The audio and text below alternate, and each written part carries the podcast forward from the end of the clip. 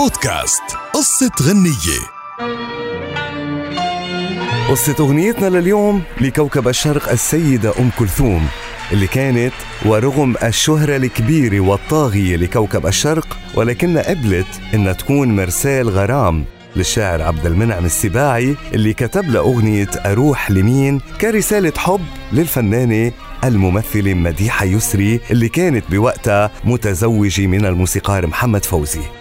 قالت مديحة يسري بلقاء إعلامي إنه أم كلثوم كانت بتعرف بحب الشاعر السباعي لإلها وحتى إنه أم كلثوم قالت لها بيوم من الأيام حرام عليكي فردت عليها مديحة يسري وقالت لها يعني أنفصل عن محمد فوزي واتطلق منه واتجوز عبد المنعم وأشارت إلى أنه كانت توجد علاقة صداقة قوية بين عبد المنعم وزوجة الموسيقار محمد فوزي.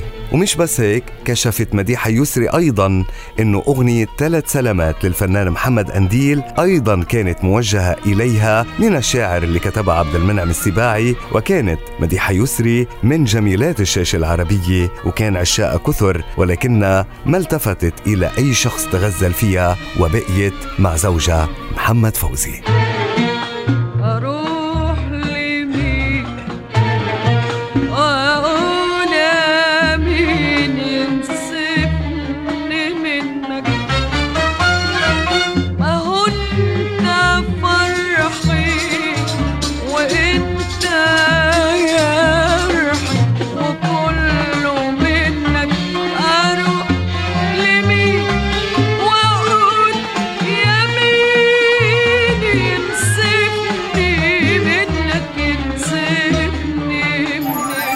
بودكاست قصة غنية.